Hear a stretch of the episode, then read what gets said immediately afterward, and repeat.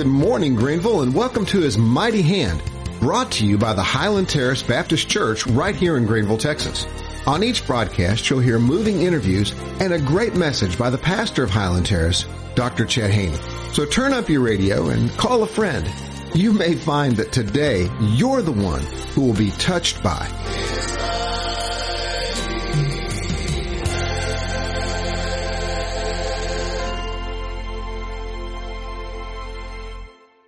Welcome everyone. Pastor Chet Haney here with Highland Terrace Baptist Church.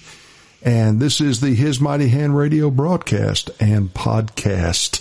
So glad to have you with us today and so glad to have in studio today the one and only Miss Lisa Palazetti. Lisa, welcome and thank you so much for coming. Thank you so much for having me. What an honor. I couldn't believe you asked me to do this and uh, this is just so special. God has been good to you. Yes, sir. In so many ways, mm-hmm. hasn't he? Yes, he has. And one of the great things God has done in your life was bringing Matt into your life. And, uh, Matt, who has also become a, uh, a friend, a dear friend, and I'm really enjoying getting to know Matt, looking forward to more and more fellowship in the future. Uh, he is an incredible guy, gifted, smart. He's an engineer.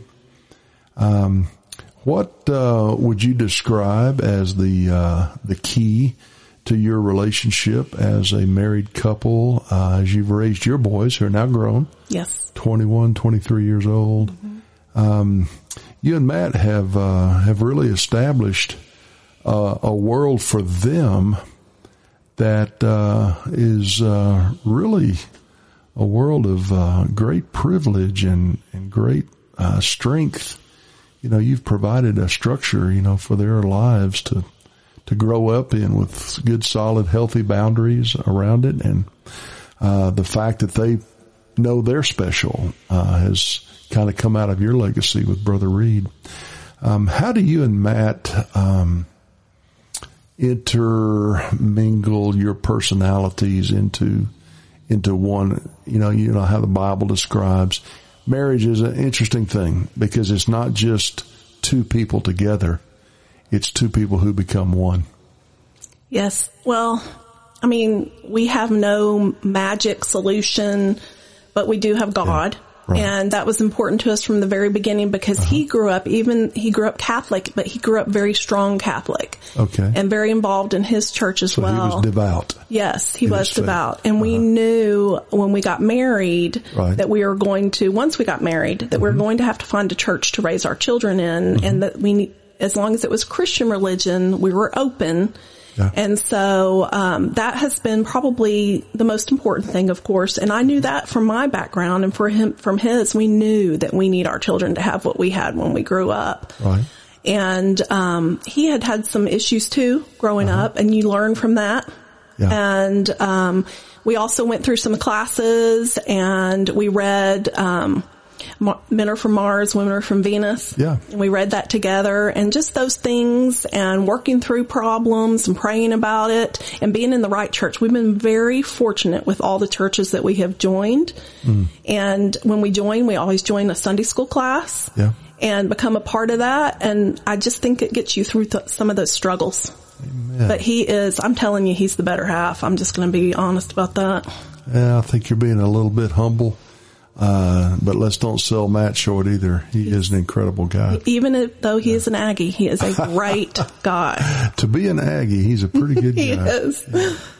yeah, I told Lisa all my Aggie friends, I can't understand they're all good guys. Um, well, Lisa, you have, um, accomplished so much, um, in your career, uh, in your life as a mom and a wife, uh, raised those two fine boys who are now you know, spreading their own wings. But recently, you um, you you tackled a milestone uh, professionally that was uh, not easy to do. It it took a lot of grit and determination. Can you just tell us a little bit about that, what you do, and and tell us about what you recently accomplished? I'm gonna. Sure. Well, I always knew I was going to get my PhD. I didn't know what it was going to be in, but I knew I was going to do that. And um, I waited until my oldest Cash was he got his driver's license, and then I decided I'm going to go back and get my master's. Going to go for it. Yes, I thought master's was so easy. And the only reason I say that, people, uh-huh. is because, um, just calm down, everybody, yeah. is because I love to write and read. So that's a big uh-huh. part of the masters. Yeah. And small groups and talking mm-hmm. and presenting, I yeah. eat that up. And so I enjoyed every bit of that. And I do mm-hmm. believe I became a better teacher. Yeah. So because of you, you go a little bit deeper into those best practices and the theory and such. And then I took off one semester and decided I'm going to go straight into doctoral program. Wow. And I listened to some of my professors. I'm telling you, they were probably laughing behind my back because I said, now how much harder is this going to be? Because I'm going to be a principal. And, uh-huh. and they said, Oh, it's just like your master's and you're so good with time management. It won't, you won't even be able to tell a difference. Well, I'm telling you that we need to pray for them because that was the, that's one of the most difficult things I've ever done. Yeah. And that's another thing that Matt comes in. I mean, probably an hour every night or two, I am gone into another room working on my dissertation or paper or presentation. And, um, I went to UNT in Denton and I highly recommend them. They are mm-hmm. wonderful and they started my, after a year and a half, they started at UNT where you get to work on your dissertation throughout your classes. Nice. So that helped a lot and mm-hmm. I was mm-hmm. able to graduate in four and a half years in December. Mm-hmm. Well, congratulations, Thank Dr. You. Palazetti. Thank you. That is so amazing. And um, you're in Commerce now. Yes, sir. Principal at the middle school. Nope. Principal at elementary school, at third through fifth grade. Gotcha. Mm-hmm. Okay. And uh, you have the task of empowering others now, teachers, to help become the best they can be. How does your leadership um, reflect on all these other things we've been talking about from Mel and from Brother Reed, your husband? I feel like a lot of the things I've been through have helped me understand people. I can read people and um, I can adapt to any situa- situation. I uh-huh. also consider myself a collaborative leader, mm-hmm. and they also everyone knows I'm a Christian. I don't. I make sure everyone is aware of that, That's and good. it hasn't stopped me. And I'm very fortunate here in Hunt County that um, people talk. I mean, we get to celebrate Christmas. We get to do all awesome. that here and some other districts I've been in, you can't. So just very awesome. fortunate, but I have surrounded myself with the best teachers in the world. Yeah. Well, if you don't know how important that is, I just read uh, this week about a, uh, a, New York Times Square billboard a couple of years ago, and uh, you'll actually hear this in my sermon this Sunday that said uh, it was at Christmas time, had a picture of Santa Claus and a picture of Jesus dying on the cross. And it said, keep the Mary, dump the myth. Talking about That's Jesus. Horrible. Yeah, it was. And, uh, that is the, uh, what I described as the big, uh, crocodile infested Amazon river that goes down through America right now is, uh, people in certain places are getting more and more hostile, uh, to the belief of uh, Christians that there is no hope for us apart from Jesus. That He is not only um, a great man, a great figure in history, He's the way, the truth, the life, and no man comes into the Father except by Him.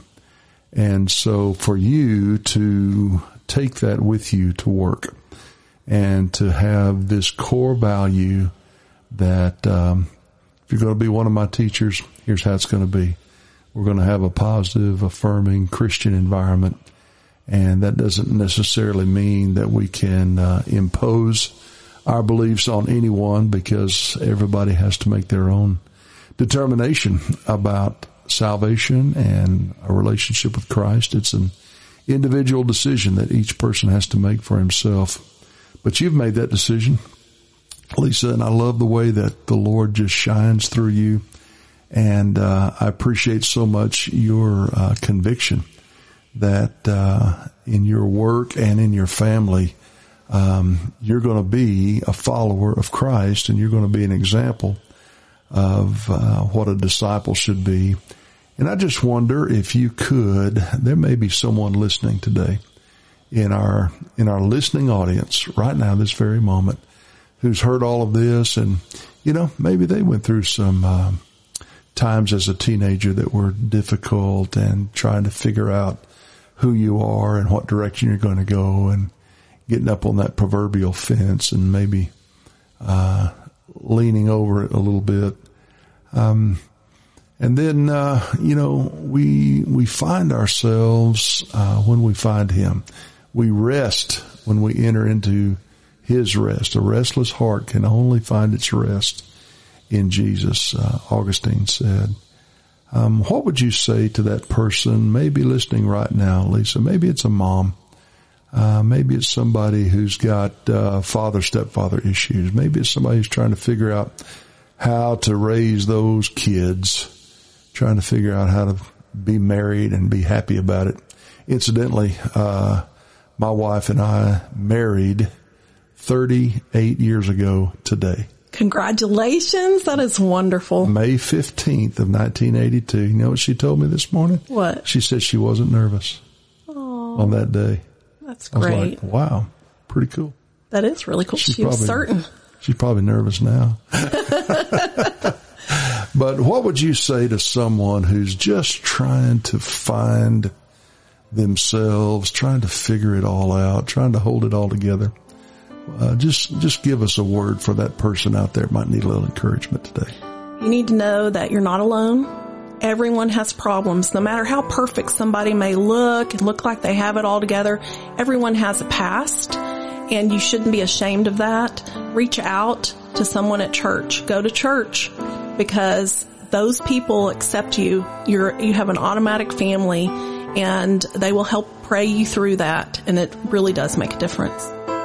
Lisa Palazetti, thank you so much for coming in. Thank you for having me. Lord Jesus, we pray today that you will take these words that we've shared and let them be a shot in the arm to somebody right now. And we ask it in Jesus' name. Amen. Amen. Thank you for tuning in today to His mighty hand. And we pray that you were touched today by His mighty hand. There was a a little boy one time attending a wedding and the pastor happened to be standing near him, so he wanted to ask a couple of questions about why they did the wedding uh, the way they did it, and they were talking and asking back and forth. He said, "Well, pastor, by the way, why does that bride wear that big white dress?" And he said, "Well, son, this is the happiest day of her life, and uh, the white color of the white dress." Indicates not only her purity, but also her happiness and, and her joy. And that satisfied him. He thought for a minute. He said, Well, Pastor, why is the groom dressed in black? and those are some things you have to think about from time to time. The symbols are important and they matter. And uh, I'll tell you what, the symbol of our new church going up is going to speak a powerful word to our community. And one of the things I love about it the most is it's going to have the cross of Christ lifted high, uh, where people can see that they are loved by God. And I'll tell you what, in this world that we're living in today, that's a message that is desperately needed. Don't we just need to pray for our nation? Can we just stop and do that right now? Would you join me? And let's just pray for our nation together. Father, we are in such a troubled time as a people. And uh, we look around, Lord, and we see lawlessness and rioting. And uh, Lord, it's all confusing and complicated, complex. Father, and uh, it seems that, uh, as your word says, if the foundations are destroyed, what will the righteous do? And Lord, we know that our nation is, uh, is subject to the judgment of God. We just want to humble ourselves before you right now, Father. Right on the heels of this coronavirus, now it looks as though we're having a, a civil unrest. And God, how we just pray that you would bring revival to our nation. God, that you would humble us as a people and that we would turn from our wicked ways, Lord. Somebody showed me a statistic this week of the deaths from the coronavirus compared to the deaths by abortion in the same time period. And I think one was 100,000 and one was about 10 million. God, we're just so guilty as a people of so many unrighteous things. And we just need to turn as a people to you. We humble ourselves today, Father. We pray for the touch of your hand and the filling of your spirit, and that the joy of the Lord might just enter into this moment, that people all over this nation might see what Gary Feldman said a moment ago. He said, I can see the hand of God in all this. And I pray, Father, that uh, you will cause people to awaken uh, in heart and spirit and turn to you, Father. And I, I pray that you will cause our church, as we lift up that cross of Jesus, to become a lighthouse for the gospel in our community. That we may provide answers and hope and a message of forgiveness and restoration that can cause many lives to be changed in the future. This is our prayer, Lord, in Jesus' name. Amen. Well, today, because of our building celebration Sunday, I wanted to take a detour from the Gospel of John over to the Old Testament book of Nehemiah. I'd like to invite you to open your Bible to Nehemiah chapter 2. And let's pick up where Artaxerxes and Nehemiah were having an interesting conversation. Because Artaxerxes had one job for Nehemiah. He was to make sure that nobody poisoned him. That's what a cupbearer does. A cupbearer is supposed to sample the food and make sure it's safe. And then if it's safe, then the king can eat some food. And, and I'll tell you this for sure. If Artaxerxes saw a funny look on Nehemiah's face, he wanted to know what that was all about. If he looked like he had a stomach ache, or if he looked like he wasn't feeling good, the king paid, paid special attention. And on this day, Nehemiah's face was extremely burdened and his spirit was extremely low because he had received a report that in his homeland, the city of Jerusalem was in shambles. And so when he explained this to the king, the king was not only sympathetic, but the king made it evident that God was in this moment. Because you know what he did? He outfitted Nehemiah with all the provisions that he needed. He gave Nehemiah all the permission that he needed. And he sent him back to Jerusalem to rebuild. Now, folks, that's what we're about to do, isn't it? We're about to rebuild. And I want to explain uh, a couple of things to you about the story of Nehemiah that I just hope will be an encouragement to Highland Terrace this morning as we think about the task that God has called us to do which is to rebuild our worship center after the storm of June 19th of last year. Now, there's several things I'd like for you to see, but the first is the powerful effect and the absolute necessity of the hand of God on our church at this very moment. As a matter of fact, if we don't have God's hand on us, we might as well forget it. Because unless the Lord builds the house, they labor in vain who try to build it. And it's not by might and it's not by power, but it's by my spirit, saith the Lord. Now I want to call your attention to something Nehemiah said here in the book of Nehemiah. Let's look in uh, chapter 2. And uh, I want you to see what Nehemiah said as he uh, spoke to the people in verse 18 about rebuilding, the Bible says that Nehemiah said, I told them of the hand of my God which had been good upon me. Now that tells us something about Nehemiah's attitude.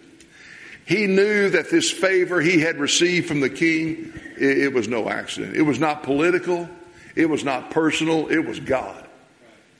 He knew that this opportunity that, that had come to him to be able to go from the king's presence back to his homeland to rebuild in the city of Jerusalem, that was no, uh, you know, uh, stroke of good luck or of fortune. It was God. It was the hand of God that was upon him. And you know, our, uh, our building committee has said several interesting things this week about how really we never would have thought about building a sanctuary where we're going to build it. We always thought we were going to have to plop it down in the middle of a parking lot and take away a bunch of parking. And now, uh, things have worked out in a way that we never would have imagined otherwise. You know what, folks? That's not because we're smart. That's because the, the hand of God has blessed us. And He's given us an opportunity to go into a building program without having to have a building campaign. I've never heard of that in 32 years of pastoring.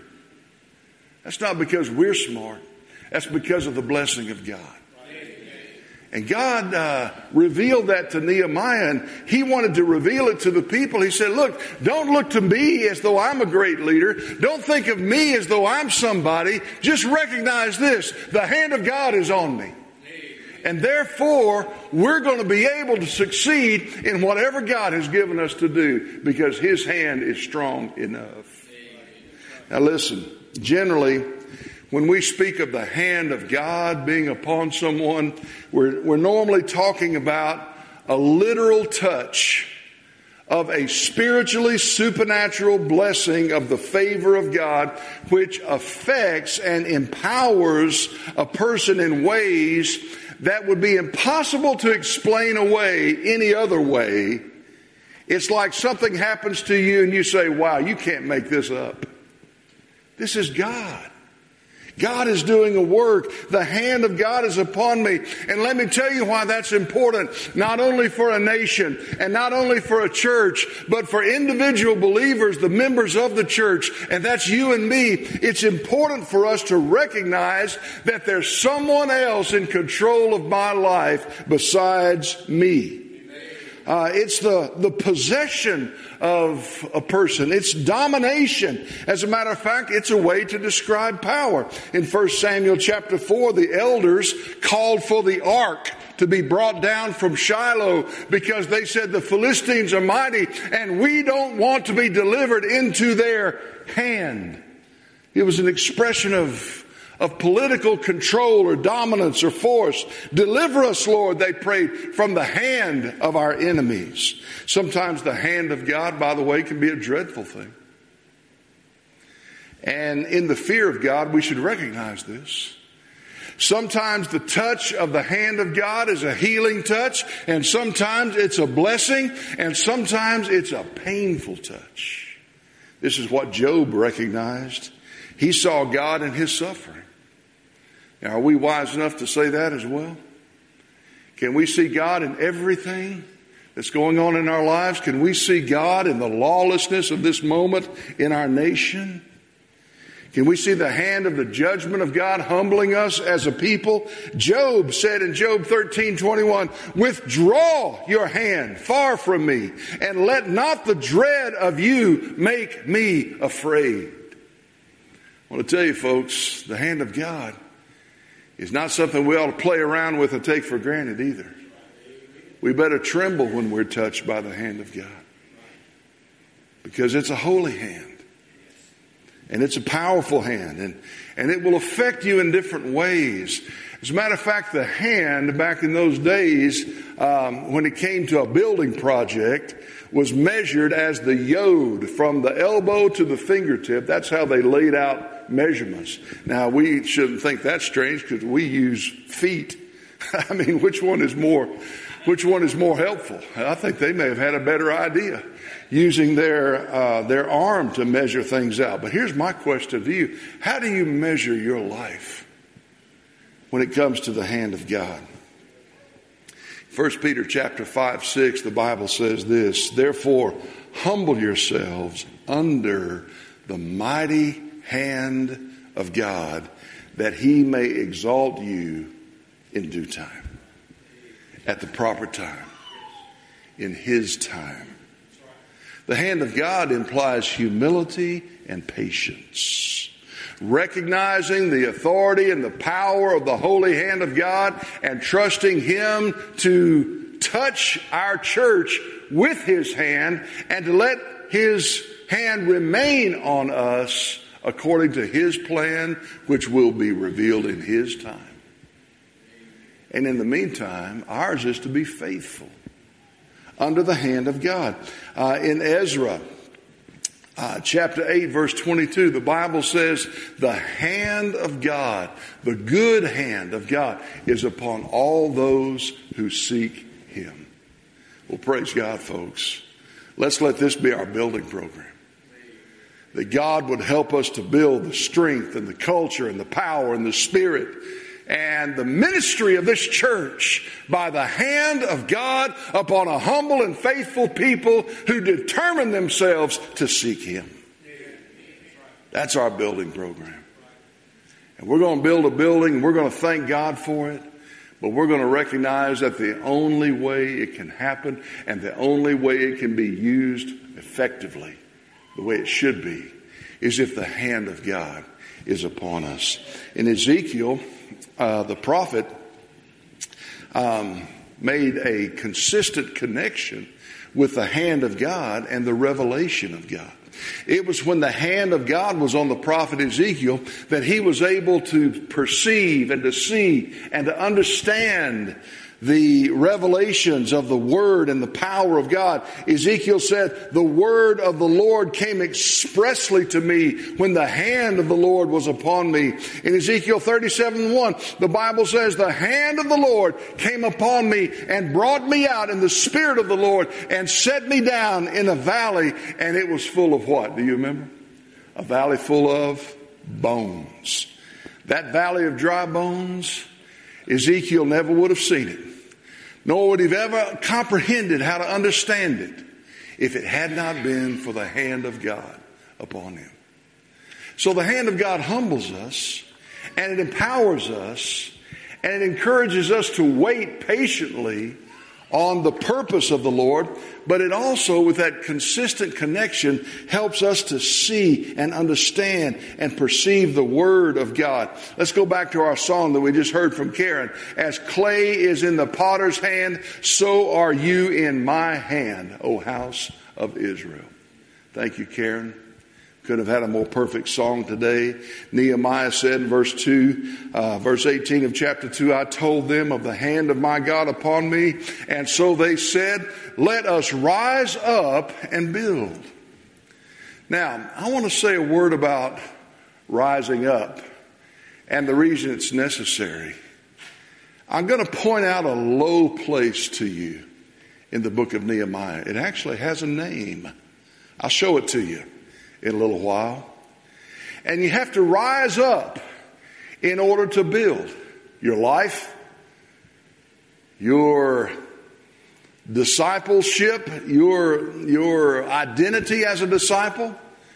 Um, we have to rise up in order to accomplish this. Well, what do we rise up out of?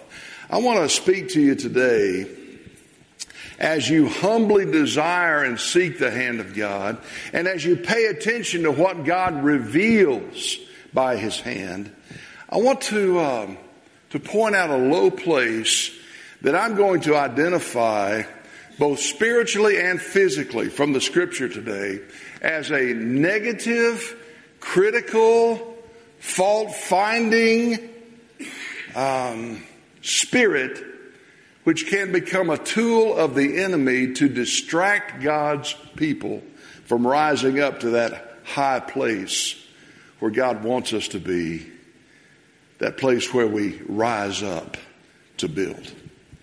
Now, this spirit is embodied by a person, and I'd like to introduce him to you.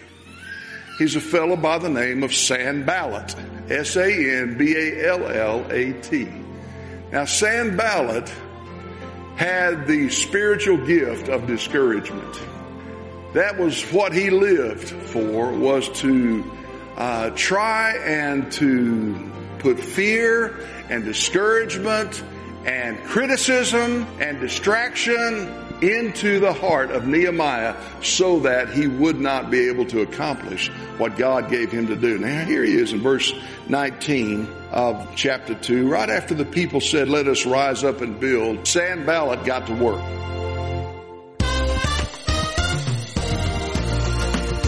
Thank you for sharing these few moments with us today. And if you'd like to join us at Highland Terrace Baptist Church, you have several opportunities on Sunday. Highland Terrace is located on Joe Ramsey Boulevard right near the hospital.